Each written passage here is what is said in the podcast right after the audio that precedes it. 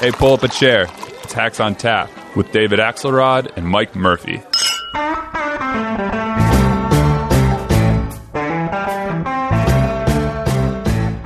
Hey there, Murphy. I, I was hoping to uh, start the show with music. I'm told by our ace engineer, Jeff Fox, that we would be treated badly if we stole music and used it on the show. So I wanted to start with Take Me Back to Tulsa, the great old Bob Wills tune. and the Texas uh, Playboys. Well, unfortunately, the Democratic trial lawyers lobby prevents it, but it's the perfect theme song for this episode since it's been such a slow news week and we have nothing to talk about. But you want to start with Tulsa? Yeah, that seems like the one place that Trump doesn't want to get taken back to is is Tulsa after what happened. And by the way, we have with us today our old buddy Robert Gibbs, who's as as hey. a as a son of Alabama, probably is familiar with uh, Bob Wills and the song "Take Me Back to Tulsa." Gibbs, good to see you. Thank you guys for having me. I I was in Tulsa once, and I actually had a lovely experience. So I, I don't. Yeah, I don't, I don't, know why Trump. But you weren't. Like but you weren't staring out at a sea of empty blue seats. I was not expecting nineteen thousand people. No. no. So what about it, Murph? I, the, I, know how much you hate being called Murph, but I'm most I, Murphs I hate being short, called Murph, but everybody cuts. does it, so we're just kind of you know, uh, uh, you know, we just accept it could be worse. It. it could be Smurf. Now, do you like axe? Do you like being your nickname being a medieval yeah, weapon you know? I've been called that all my life. So, so yeah, it's something you kind of like. I, got I don't mind it. All right, so well, that yeah. roaring sound you hear is the sound of campaign manager Brad Parscale redlining one of his many Ferraris heading to the Mexican border with a suitcase full of cash as fast as possible because you're going to see his head rolling down the White House steps. Uh, Vanity Fair already has a, I think I would say, unconfirmed you know report that he has decided to resign. But the bigger thing is it it was a true disaster.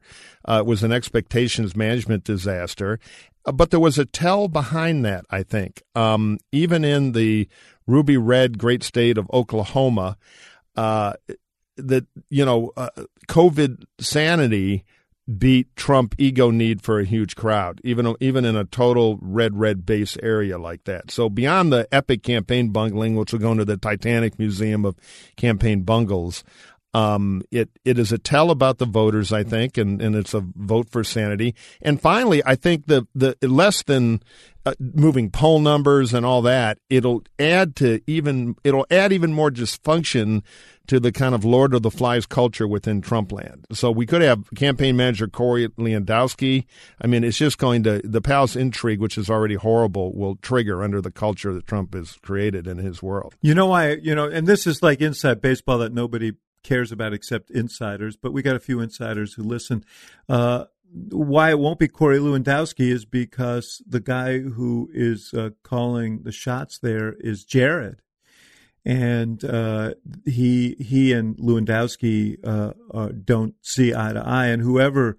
Parscale may stay because of Jared, or if he goes, it's going to be because they pull in some people who Jared uh, gives the uh, the thumbs up to. But that's less material than the than the lo- yeah, quickly just you're going back to inside baseball you can't help yourself can you yeah, i can't I, hey i know who our, our listener is this vanity fair thing gabe sherman deal is interesting though because it, it, it there's some thought that trump wants to punish kushner through nipping parscale which is very Trump Stalin. you know, he's everybody's friend and enemy simultaneously, and you never know. I would agree that my guess is because of his, you know, daughter Jared will survive. But there, you know, it'll, it'll be interesting. And it, it, let me put it this way: it won't be adult. And their end of the inside baseball Kremlinology. So I won't shoot you. So I'll shoot your guy. Right. Right. Exactly. Because I can't shoot you, my you know daughter. But getting back to the larger issue, first of all, the first rule of politics is under promise and over deliver. They did the opposite, which turned it into a disaster before it even began. But Murphy's right. People were scared about coming, not right. by the news media, but the fact that Tulsa is being overrun by COVID and many states are are right now. And he the president it was like he's in his little bubble yeah. of denial. Well, I think Murphy's right. It showed the limits really of Trumpism. And if you looked at the Fox poll that came out a few days before the rally, they asked a question whether they thought whether they asked voters if rallies big rallies were a good idea or a bad idea. Good idea was 23%. This is, uh, again, it shows you the limits of what, what, and you see this even today around this idea around testing. Trump wants it all to go away and thinks if you don't see it, mm-hmm. then it doesn't exist. And yes. that clearly didn't persuade more than 6,000 or so people to come to Tulsa. And, you know, more than anything else, I, it isn't, I don't think it speaks as, it speaks some to enthusiasm and some to the limits of his rhetoric.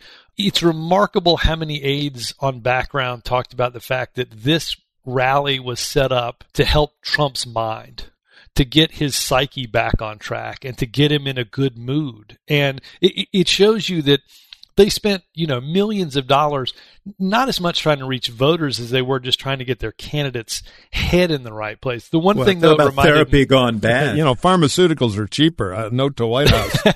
Go ahead. It reminded me, Axe. Um, I don't know if you remember when we were going in 2008. We ended up with a very large crowd at a speech in Berlin.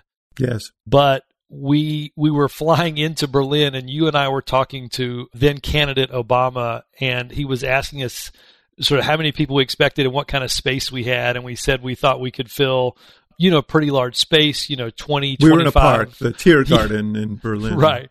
You know we could you know you could really fit a hundred thousand people or so there. And he looked at us like and said why did we think it was a good idea to get a venue that big? What if they don't show up and uh, it, it, it just when I was watching the crowd not fill in, I was reminded of this sort of cold sweat I broke into on that trip. We, I think we ended up with two hundred fifty thousand, so it was okay. But as you said, under promise and over deliver.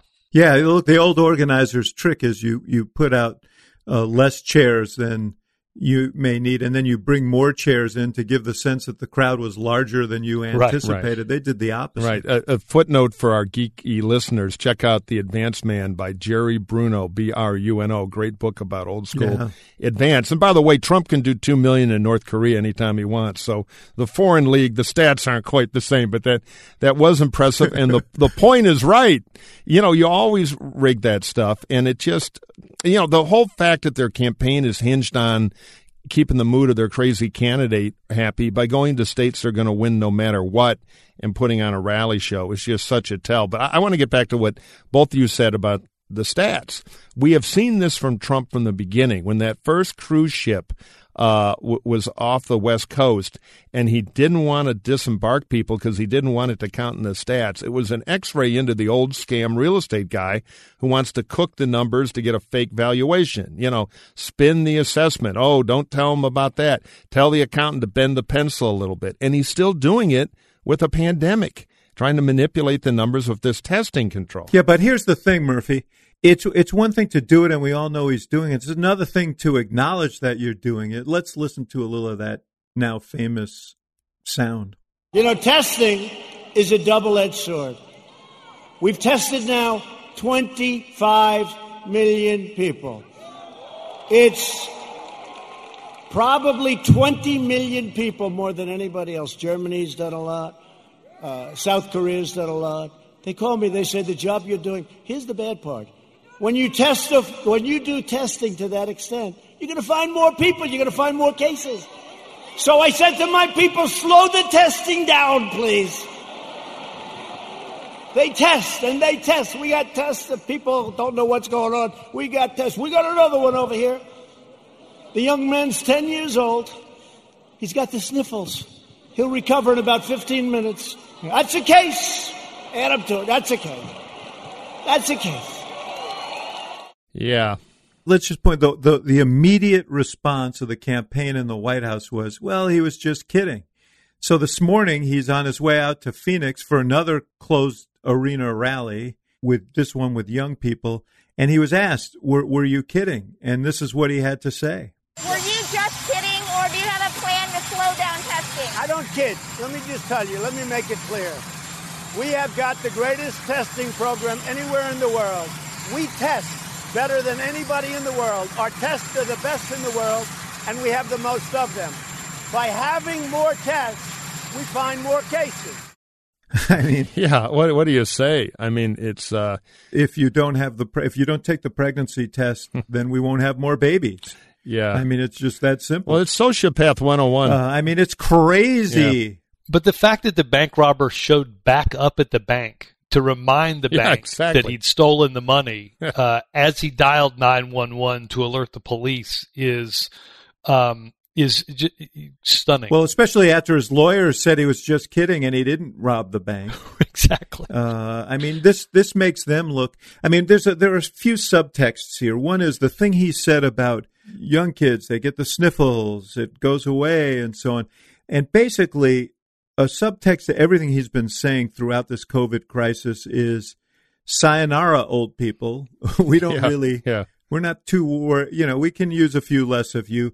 Well, guess what? He he won voters over 65 in 2016. He's trailing among voters of over 65 uh, right now. The second thing is that, you know, the two things that Trump was selling to people who were sort of on the bubble was, well, we don't like what he does, we don't like what he says, but he's strong, he's competent, he knows what he's doing.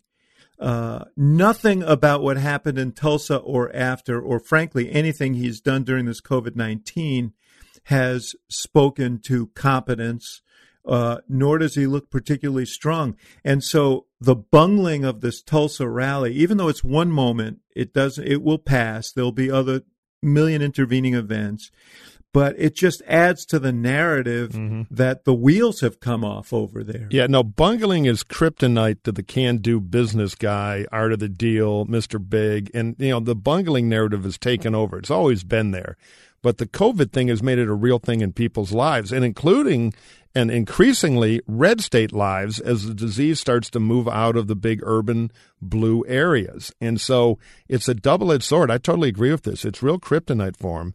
And now the sociopath moment where, yeah, we pulled back on the testing. Uh, oh, he's kidding. I don't kid. He should remember. He always does the bad comedy when he's in front of. He's like the estate of Alan King ought to sue. But then he's forgotten the first rule of those guys, which is after, yeah, and there's two Slovaks walk into a pub with a rap after the horrible joke. I kid. I kid the COVID people. You know, you do try to make it a joke to let the tension out. He's too dumb to do that. So I, but I think you're right. This incompetence thing could be it, and older voters and suburban voters are the group, and they could be it in in the obituary should he not be reelected. The uh, the other thing about his shtick uh, is that he didn't. He came back. This was the big relaunch, uh, and it was basically all old material.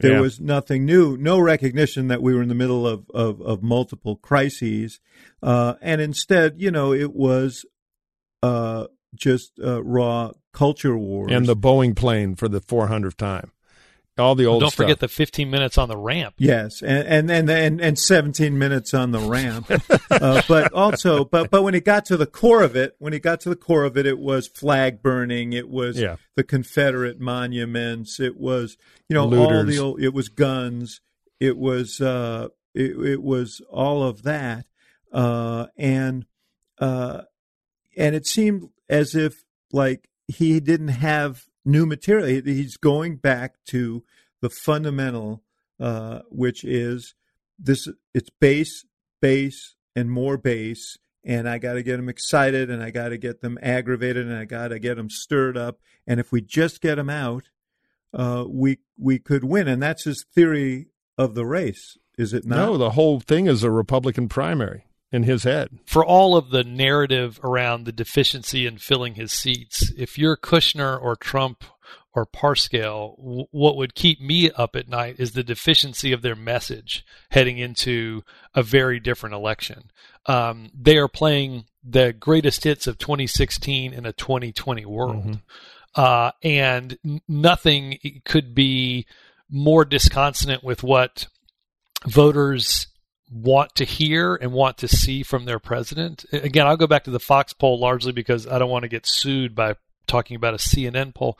But 81% of the people polled by Fox News said race was a concern.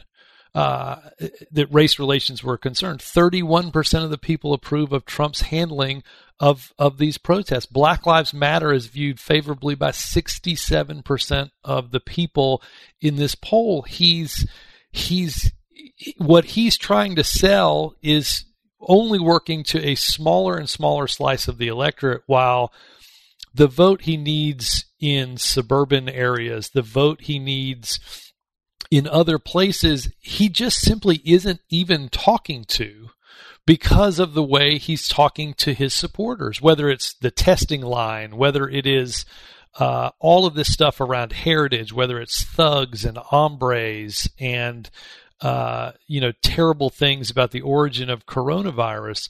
That to me is what really struck me about the rally. Is just his real. He's walling himself off from the vote he needs to win this yeah. race. You say the be- you say the best hits of 2016. It really sounded like the the greatest hits of 1970. I mean, he's running the Nixon uh, reelect uh, strategy from 1970. He just needs Spiro Agnew uh, to amplify his points. You know, in that same Fox poll, though, it, it isn't just that he's talking to a narrower group.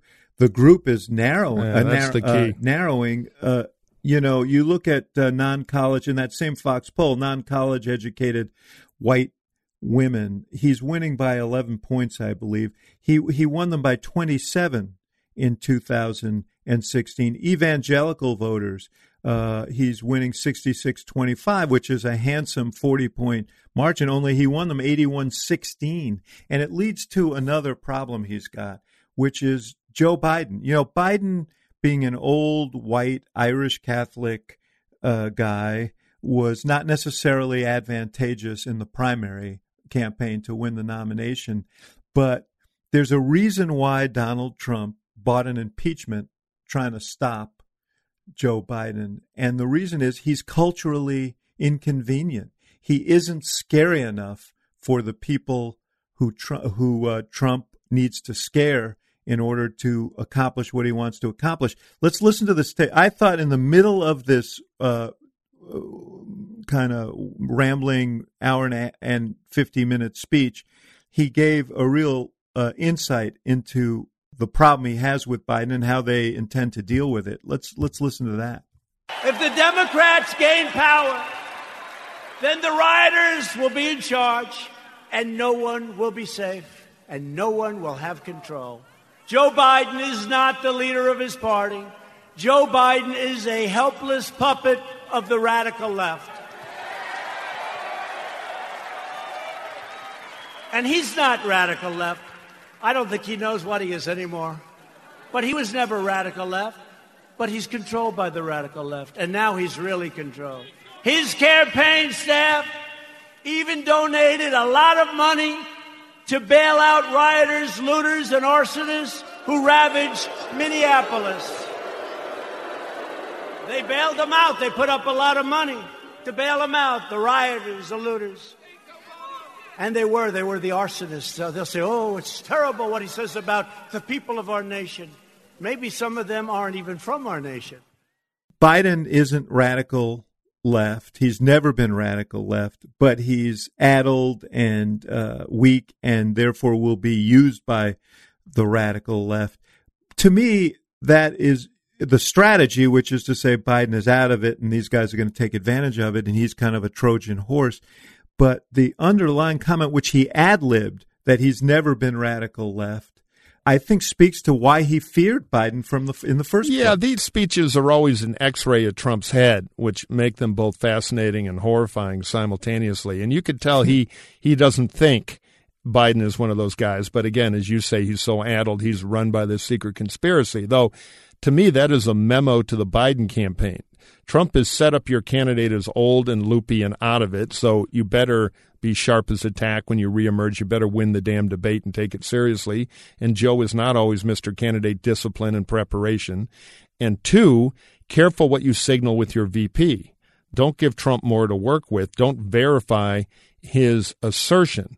And so it's good news for Biden, and they can slowly see what Trump is, you know, up to. I'd add one thing too. What really struck me in the that watching this, and our friend John Heilemann, I think, has made the, the same point a bunch, is that Trump's heart wasn't really in it. You know, I don't know if it's the bad polling and the half empty hall and the horizon of blue seats ironically looking down on him or whatever it is, but but he and you see this now in stories coming in the White House there there's not so much fight in the old lizard right now. And maybe it'll come back or maybe maybe he's psychologically a little broken by all the vilification, the lousy polling, because we know he's obsessed with polls, and the fact that he can't really in his head get a grip on Biden, because as you say, he sees that Biden connection to the voters he likes to whip up, and he, he doesn't have faith he can do it this time. It's not a Hillary. You know, he's not running against an easy Right. target. And and last thing is he doesn't know how to be an incumbent. He only knows how to be a challenger and run against somebody, and he, he doesn't have the grip on Biden that he feels confident in. one of the interesting subtexts to this whole thing is he's standing up there and his the government he leads that's trying to respond to this COVID-19 crisis is advising people how to behave to try and hold down the risk and he is standing there leading the resistance to his own government uh and it is really the tension is is is really obvious Well, one, I don't think it can be nearly as fun as it was in 2016 because, as Murphy said, he owns all of this, right? He owns the coronavirus response. He owns where we are economically. He owns his response to the George Floyd murder. But let's take Hillary again. Again, four years ago in a Fox poll, Hillary's fave unfave was 42 favorable, 56 unfavorable, right? A negative net 14. In this Fox poll, Joe Biden, 53 favorable, 44 unfavorable, an, a, a plus nine favorability. And even if that becomes a, a wash with Biden, he's still, again, so not this type of candidate for the moment, meaning Trump, because he's running against somebody who's not as as as unpopular as he is, and and it's a significant challenge for him. He's going to have to figure that out. Yes, he's trying to ask that figure out how to take uh, Biden down. You know, one thing you said, Murphy, about Biden and the debates, uh, it strikes me that you know Trump is kind of undermining his own cause here. He wants to set up the idea that Biden is uh, a fumbling, bumbling old uh, senile man. Um, the and and at the same time, he is completely lowering the bar for Biden in these debates. Yeah, totally. It's T-ball. He's he's put it right there on the stick. Right. Right. All Biden has to do is show up and be reasonably uh, reasonably coherent, and he'll walk away the big winner in these debates. You mentioned the VP, Mike, Yeah. and bye bye, Amy. elaborate on that. What do you think this means for Biden? Well, first, you know, it was interesting to watch Amy kill herself, and a few frags went over in Elizabeth Warren's direction by saying, Joe, you've got to go African American. Now, who knows what really happened? I have a feeling in the vetting they found an intern with a post it note stapled to his or her head, and something that was going on behind the scenes there. And I was sad to see Amy go because I am for the non controversial, suburban, effective female candidate because I don't want to change the debate of the election to something else. And for all Biden's advantages now, he's still undefined. Biden is still vulnerable. And we know that when Biden ran in the primaries in a place where there was real competition in Iowa and New Hampshire, he got his clock cleaned. So, you know, there are those cracks in the wall. They're holding the best piece of real estate in American politics right now, a big lead over somebody that the country wants to fire, but they got to execute. The VP, you know, again, I'm I'm not for Kamala. I think the new interesting name is uh, the governor of New Mexico. She's very impressive. People who've worked with her in policy are huge fans. Uh, Lujan Grisham, she has been an effective governor. Latino vibe there into Arizona, a backbreaker state. The Democrats are well prepared to win this time. So I think she's kind of the interesting candidate, who, of course, though, is no competition to the great Gina Raimondo of Rhode Island, who I am the only person in the world other than Mr. Raimondo shamelessly plugging, but uh, uh, she is still the right Yeah. policy choice. And we thank her for sponsoring our Yes, podcast. exactly. Thank you. We never pay a traffic ticket in Rhode Island again. Gibbs, you know, I'm torn. I'm. I, Yeah. I think they're over there trying to figure this thing out. The uh, Biden folks, and there is a. I had a long talk yesterday with Mitch Landrieu, uh, who who's a, a great guy, a great Yeah, politician, and very much someone who understands the politics of race. And um, you know the big, uh, the big. And by the way, we have one of our classic uh, uh, Axe files on right now with uh, Mitch that I did right after he took the statues down of Confederate uh, Confederates in in uh, in New Orleans. So uh, if if you guys want, it's a it's a good listen. Anyway, that's another sponsorship thing. Yeah.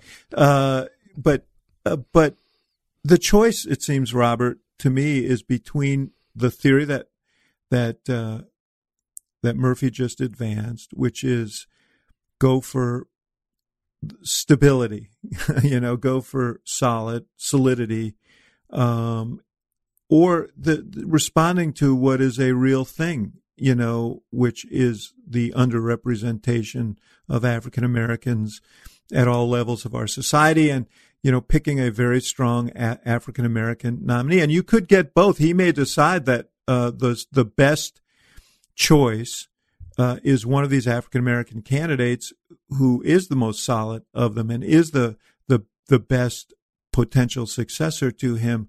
But um, you know, it, it, the calculation is not it's not an easy one. It's not an obvious one. Some some people think it is. I don't think it is. No, I don't think it's obvious uh, as well. I think you know the, the choice he has to make is is is a candidate and a vice presidential nominee that isn't just good um, on August the 1st of 2020, but is still a good pick on August the 1st, 2023.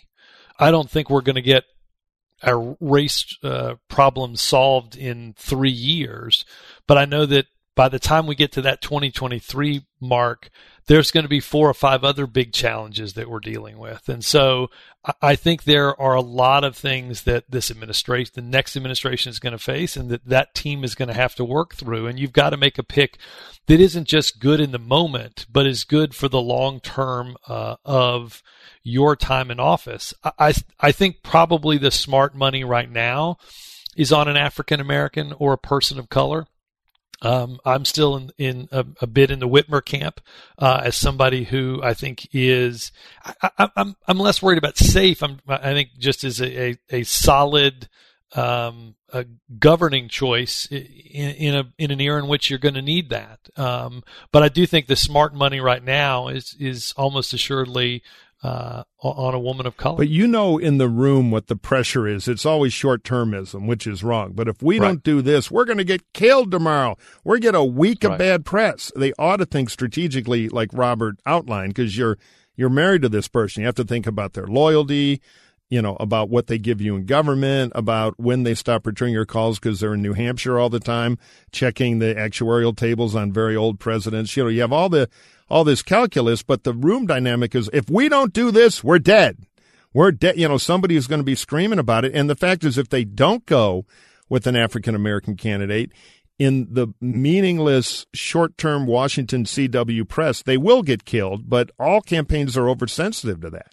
So it's going to be it's going to be yeah. tough. Look, I mean there there are there there there are both political and there are there are deeper reasons uh, to think about that because um, we are going through a what I think is a a, a unique moment in history, uh, and uh, so I I don't you know I don't think it's an obvious thing.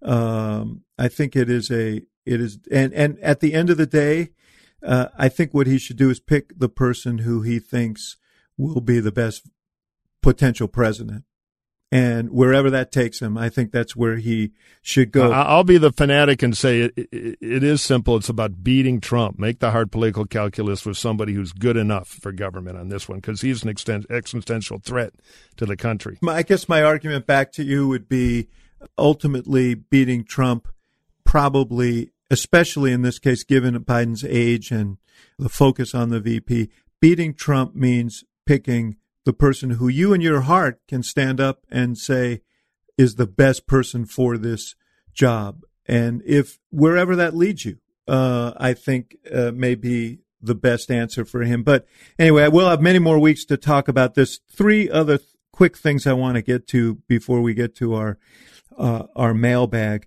One is uh, that you know Trump is firing off all of these uh, rockets, hoping to get things going here, and he's going back to another oldie but goodie from 2016. It was prompted by a couple of Supreme Court decisions uh, on gay rights and on the DACA program that uh, conservatives didn't like, or that certainly his base didn't like.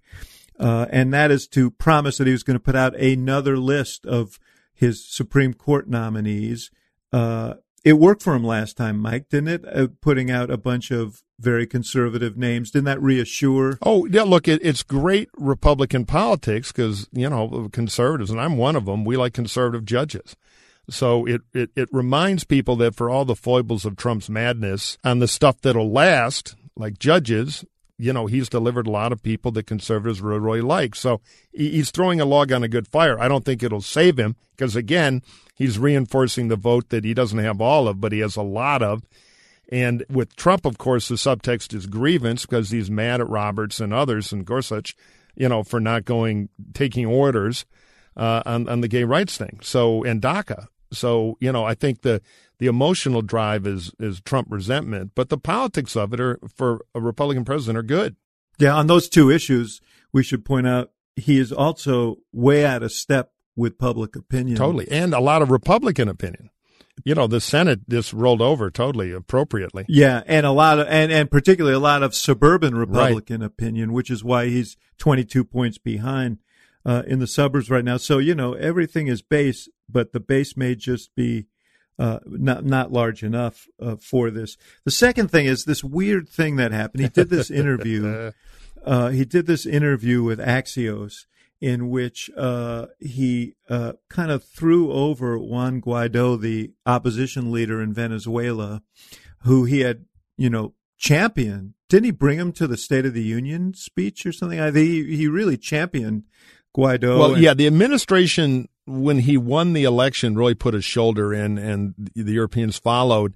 That was something in Bolton's book he kind of claimed some credit for. But Trump always apparently thought this guy was weak because he was like elected, and he wasn't real quick to go to the rubber bullets. And you know, it, Trump even says something like, "Yeah, some people think it's good because he was elected, but there are two sides to that too." You know, it's classic Trump yeah. dictator love. And now I think to punish Bolton, as you say, he's starting to wink at the dictator Maduro.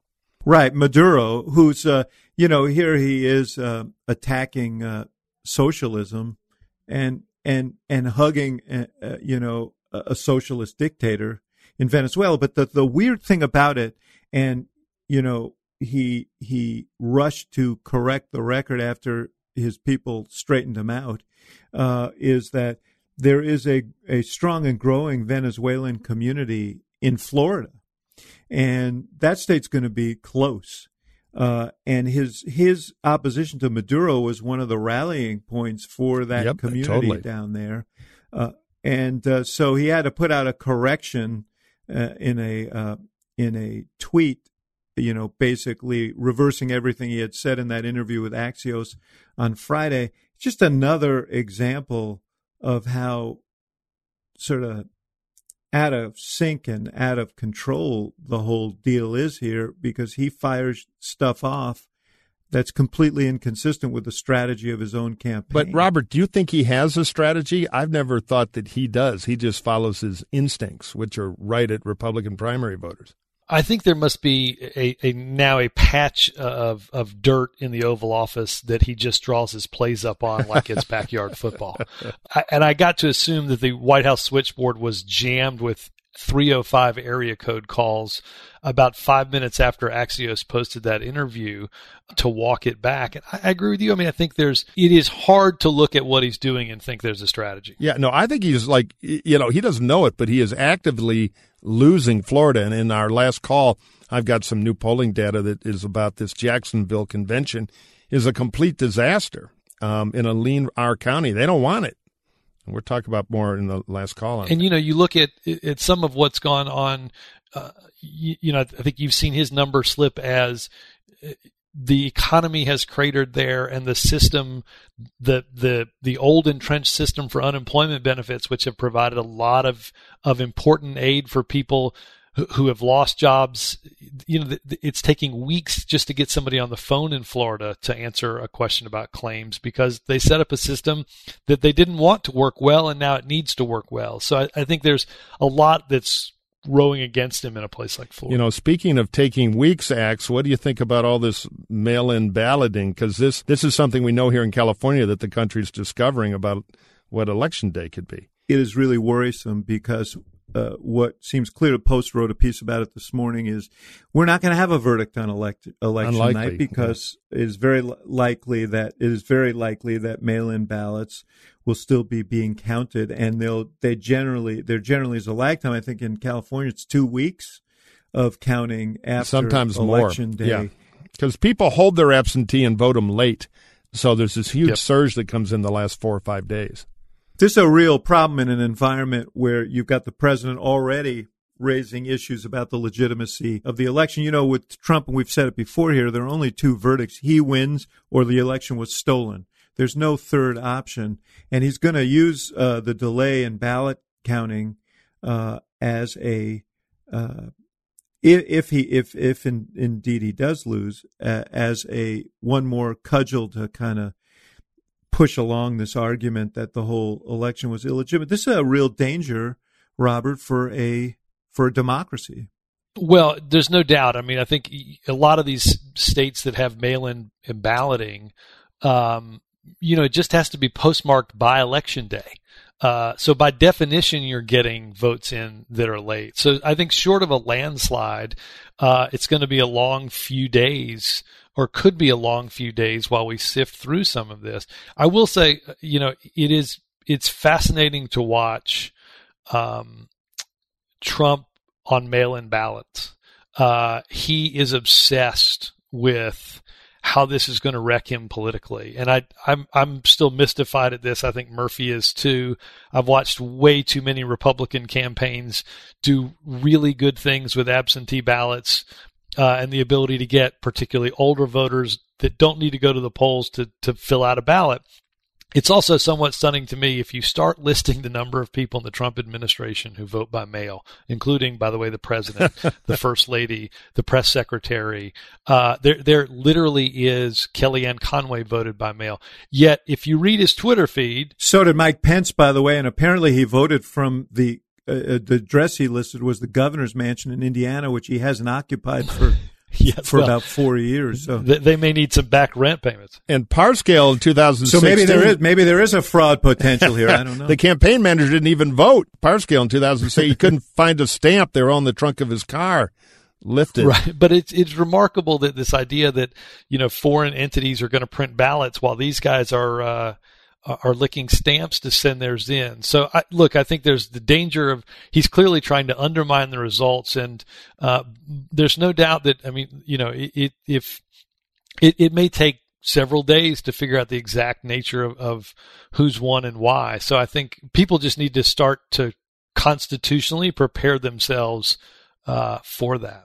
So, speaking of absentees, for those of you who uh, were wondering what John Bolton would have said had he been willing to testify before the impeachment committee, we now know because his uh, book is out, uh, The Room Where It Happened, uh, and in more than 400 pages, he dishes on the president in a million different ways.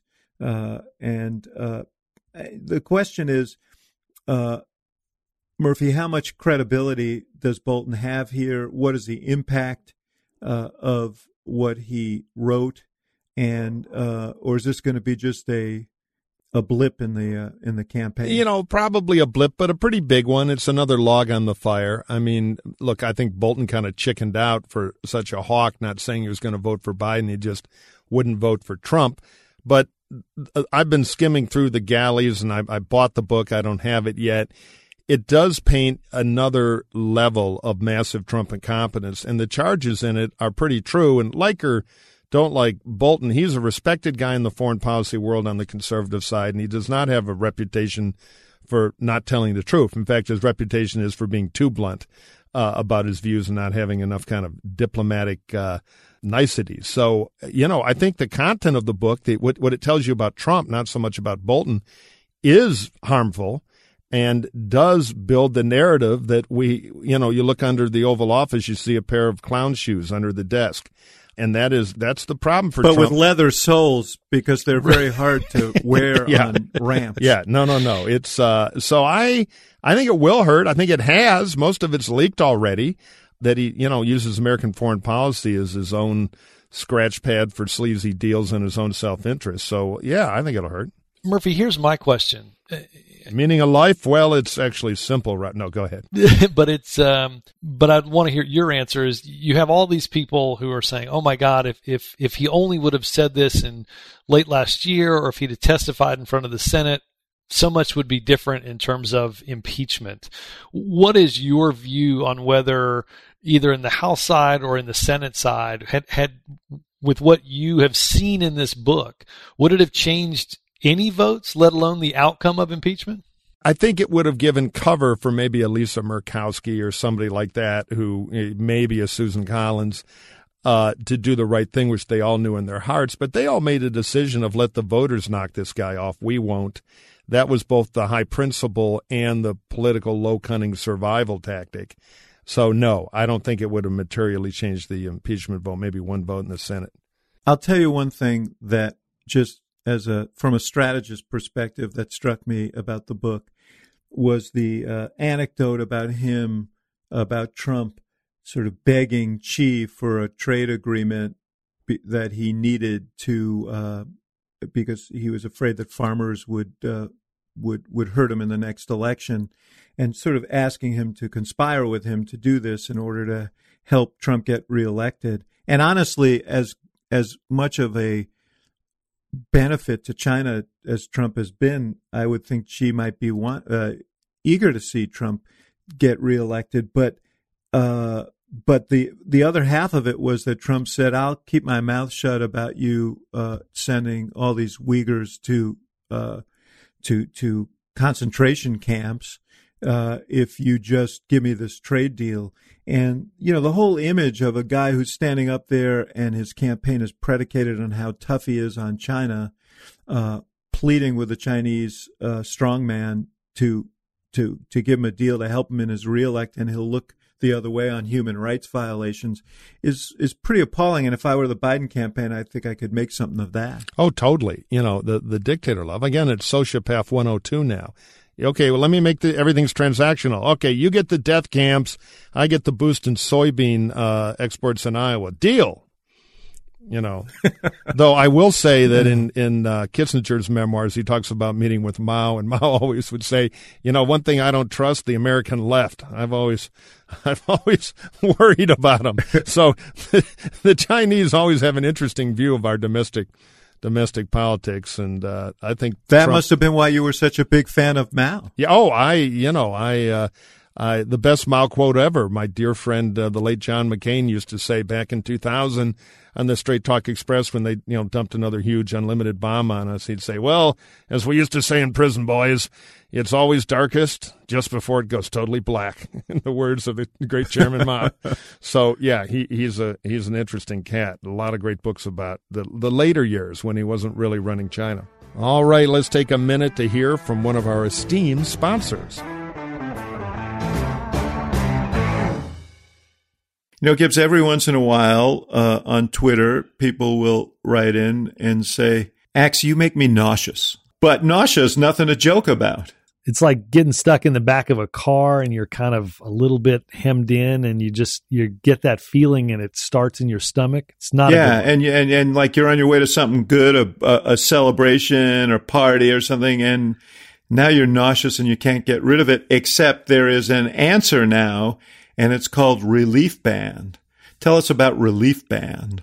Relief Band is the number one FDA cleared anti nausea wristband that has been clinically proven to quickly relieve and effectively prevent nausea and vomiting associated with motion sickness, anxiety, migraines, hangovers, morning sickness, chemotherapy, and so much more. The product is 100% drug free, non drowsy, and provides all natural relief with zero side effects. Zero for as long as needed. The technology was originally developed over 20 years ago in hospitals to relieve nausea from patients, but now through Relief Band, it's available to all of us. Here's how it works with Relief Band. It stimulates a nerve in the wrist that travels to the part of the brain that controls nausea then it blocks the signal your brain is sending to your stomach telling you that you're sick. Relief Band is the only over the counter wearable device that has been used in hospitals and oncology clinics to treat nausea and vomiting. If you know somebody who deals with nausea, Relief Band makes a great gift.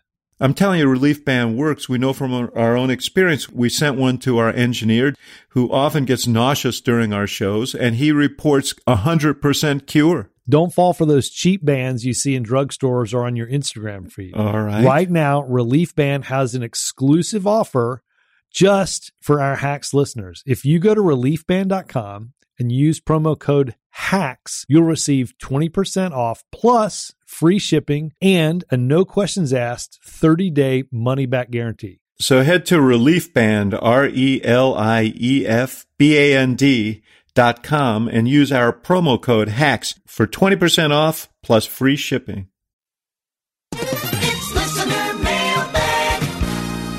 Thanks to the orchestra for leading us in. and the famous Hacks on Tap choral singers, formerly the Radio Yes. Free GOP singers, formerly the about every radio jingle you've ever heard in America singers from Pams and Jams down in Dallas, the great the great American Jingle House. Now, dear listener, you Hepcats, if you have a question for our mailbag, send it to us at hacksontap at gmail dot com. That is hacksontap at gmail.com. And don't please forget to rate us on iTunes. It really helps the podcast. Okay, Axe, this is for you from Hepcat Matt.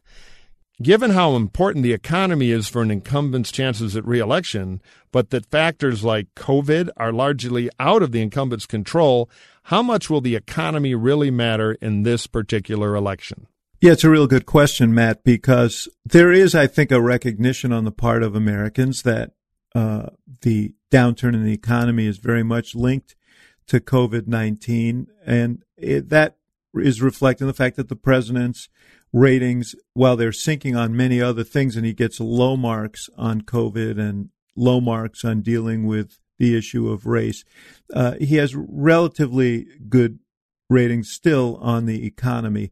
That said, uh, it is uh, axiomatic that if we're sitting there with 13% unemployment and tens of millions of people are unemployed going into the election, it has to have an impact uh, on the incumbent. The biggest thing is this was going to be his ticket to reelection. He had staked everything on a strong economy. This is why he was in such denial for six weeks over COVID 19 and the steps that were necessary to try and contain COVID 19 because he was worried that it would. Uh, it would erode the advantage he had on the economy and that it would hurt the economy. So, uh, you know, uh, I, hope that the economy recovers quickly. There's a lot of pain and suffering here. It was in, interestingly reported today that the president, uh, unlike some of his aides, and and particularly unlike some of the Republicans on the Hill, wants another round of checks to go out to the unemployed uh, because he wants to keep the balloon afloat between now and November. But the economy is going to play a role in this election, and I don't think there's any way around Yeah, it. he's in much weaker shape than he was because of COVID, and I'm sure, as you say, it's driving him absolutely batshit.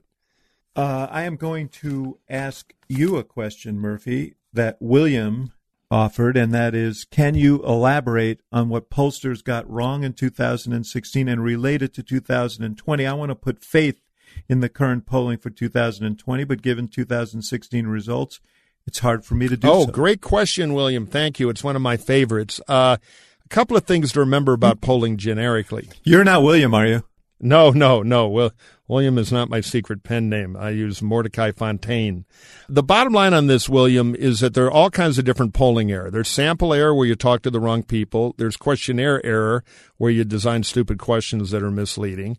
Um, and there's the fundamental fact that polls give you a great idea what happened last week or 10 days ago. Sometimes they're kind of a noise meter for what's on cable TV. But in 2016, pollsters did what they've always done. They polled the popular vote because normally that is very predictive of the election, even though it's driven by, as you know, the state by state electoral college.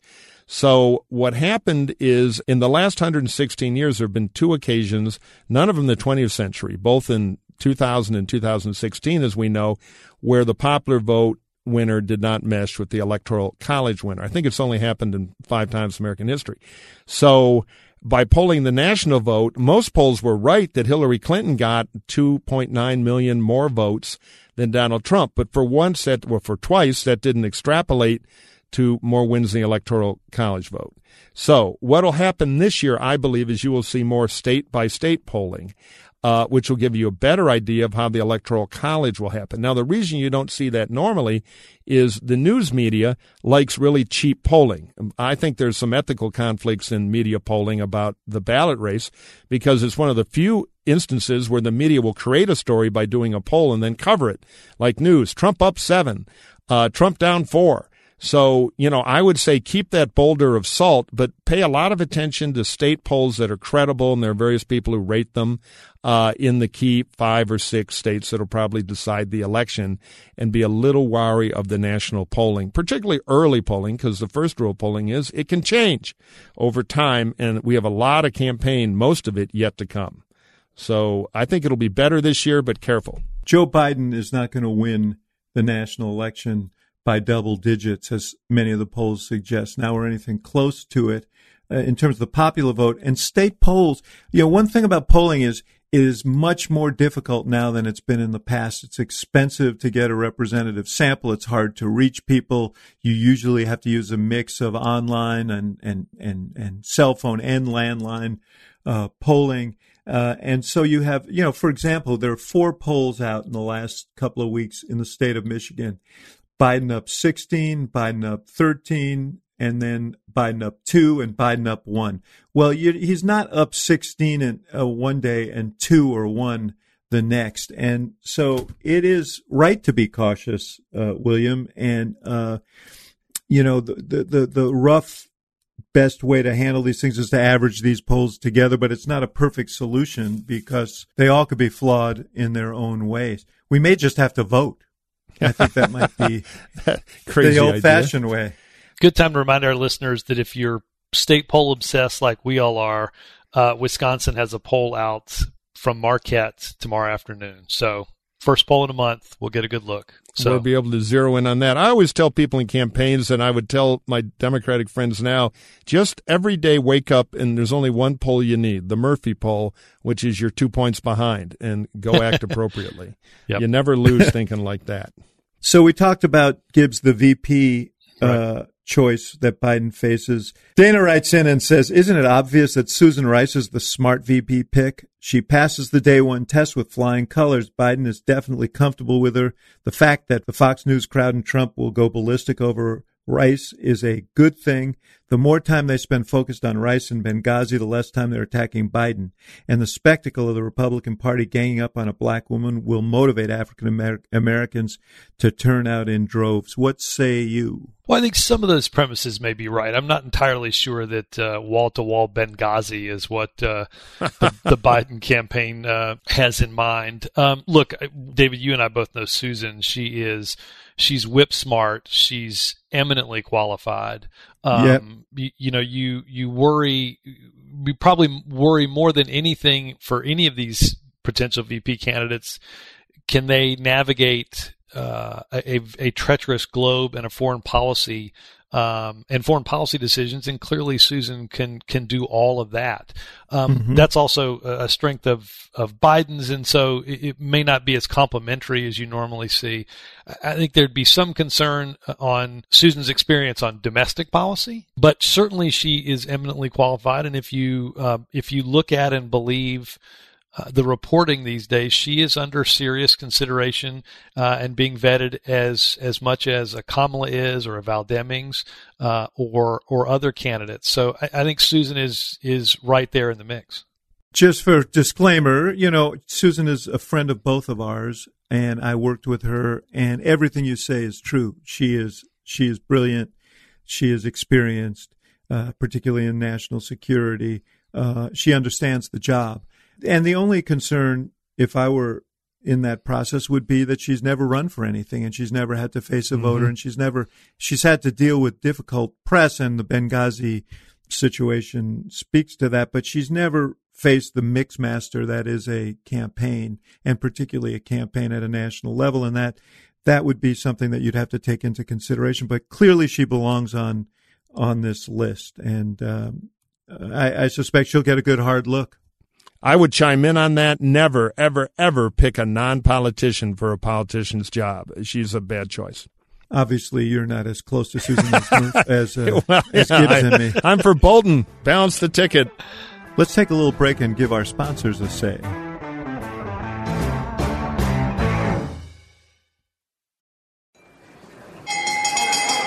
Last call. So I've got one for you guys. It could be read as a um, partially shameless self promotion, but it, it, it is No. mostly a promotion of my buddy Jon Stewart, who has a new movie called Irresistible uh, on Friday. Murphy, it is a satire, and the butt of the satire are smart ass old political consultants like you and me And and well cable needed. commentators like all three of us.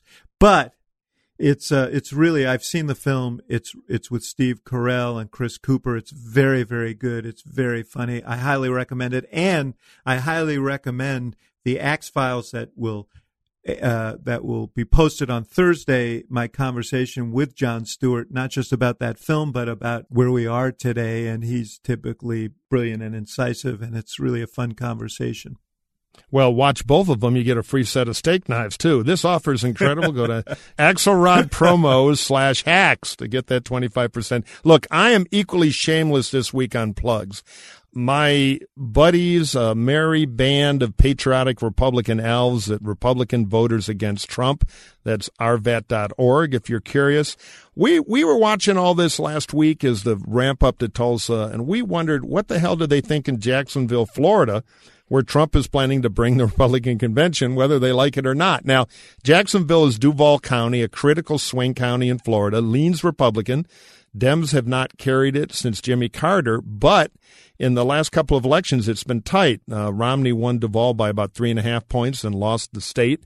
Trump won the state, but only won Duval, which is which is very suburban in many ways, by about a point and a half. So we called up 600. Well, we had a good pollster call up 600 registered voters in Duval at the end of last week before Tulsa and say, "What do you think?" And they had a message for the president from this lean Republican county, which was, "Stay the hell away." By a 10 point margin, including a big chunk of Republicans, they don't want the convention there. And we even tried the old uh, question where we said, well, Governor DeSantis, your own mayor, Mayor Curry, you know, it'll bring in hotel sales and money versus COVID risk uh, and, and cost and hassle. And the numbers got worse. It was 61% to 39. Don't come here, Trump. Even Republicans, 40% of them said they were very worried the convention would trigger a COVID outbreak. And among everybody, uh, it was 60%, almost two thirds. The last number, which is would really worry me in Trump land, is Trump, who must win Duval. He doesn't have to win it by much, but he needs to win it to carry Florida, was running eight points behind Joe Biden in that county the Democrats haven't won since Jimmy Carter. So this, the Venezuelan foolishness, overall Trumpism, alienating old voters who are key in Florida, a state I've worked many times in many places. It's like the Trump campaign is trying to lose the most important state. And if he loses Florida, I don't care what happens to Wisconsin, with all due respect. Um, Florida has so many electoral votes, it would break Over. it. So, bottom Yeah. line is that Donald is not doing well. And your other message is be wary of polls, except this one. Yes, no, no. Of course, this poll, because it beats the hell out of Trump in Jacksonville, is completely accurate, even though it had the flaw of being one of the pollsters is a former Axelrod employee uh, in the in the Red and Blue Associates uh, combo. Your, your friend, I'm going to mur- murder his name, John Del Cecato. Del Cecato, man, brilliant guy. Yeah, so he's never wrong, and this poll can't be. Bottom line is, we're at Tulsa 2.0 there. They don't want that convention, and it's going to be a political disaster for Trump. Gibbs, The only plug I would make, I, I am reading a fascinating book. I'm slogging my way through 900 some pages of Ron Chernow's book on Grant. Um, oh, it's fantastic. Yeah, it, it's a wonderful book, and I would just say, um, apropos to your conversation with Mayor Landrieu on on this idea of of Confederate statues and heritage, uh, you don't have to slog through 900 pages. Read three of any of those pages, and you understand that the the hagiography around Confederate generals is for history past. Take all of this stuff down. Uh, these people were were trying to subvert the United States of America. They were trying to end the Union. They were fighting against the Union Army, which in popular parlance today is the United States Army. Uh, so if you need any lesson in history uh, and heritage, read a few pages of that book and uh, take all that stuff down. The other thing you learn in that book is that President Grant uh, sent troops in to put down uh, the rebellion to Reconstruction. Uh, and it baffles me as to why now uh, there are people who want to take Grant statues down. I just say I've always had a reform plan that any locality wants to keep a Confederate general statue, if you keep it, you have to build an equal statue next to it of Erwin Rommel. there we go. Problem solved. What else you got?